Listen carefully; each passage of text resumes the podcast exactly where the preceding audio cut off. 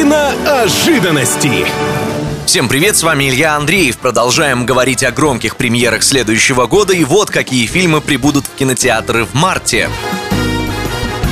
Уже 3 числа в прокат отправится новый «Бэтмен» с Робертом Паттинсоном в главной роли. Звезда «Сумерек» не заменил Бена Аффлека на посту темного рыцаря в киновселенной DC. Нет, он сам по себе. Фильм режиссера Мэтта Ривза – отдельная история, в которой нам покажут мрачного, жестокого Бэтмена. Посмотрим, будет ли конечный продукт соответствовать громкой заявке.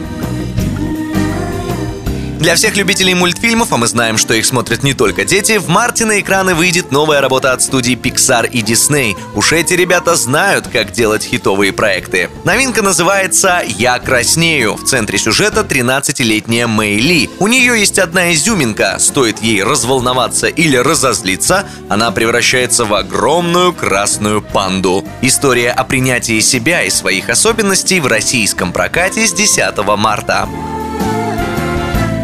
Главной премьерой в завершении месяца станет возвращение знаменитого «Синего ежа». В конце марта на экраны выйдет продолжение «Соника в кино». Во второй части главный герой вместе со своим товарищем Тейлзом отправится в кругосветное путешествие, чтобы не дать доктору-роботнику завладеть изумрудом, в котором заключена невероятная сила. Да, главный злодей все тот же и играет его по-прежнему Джим Керри. Премьера 31 марта.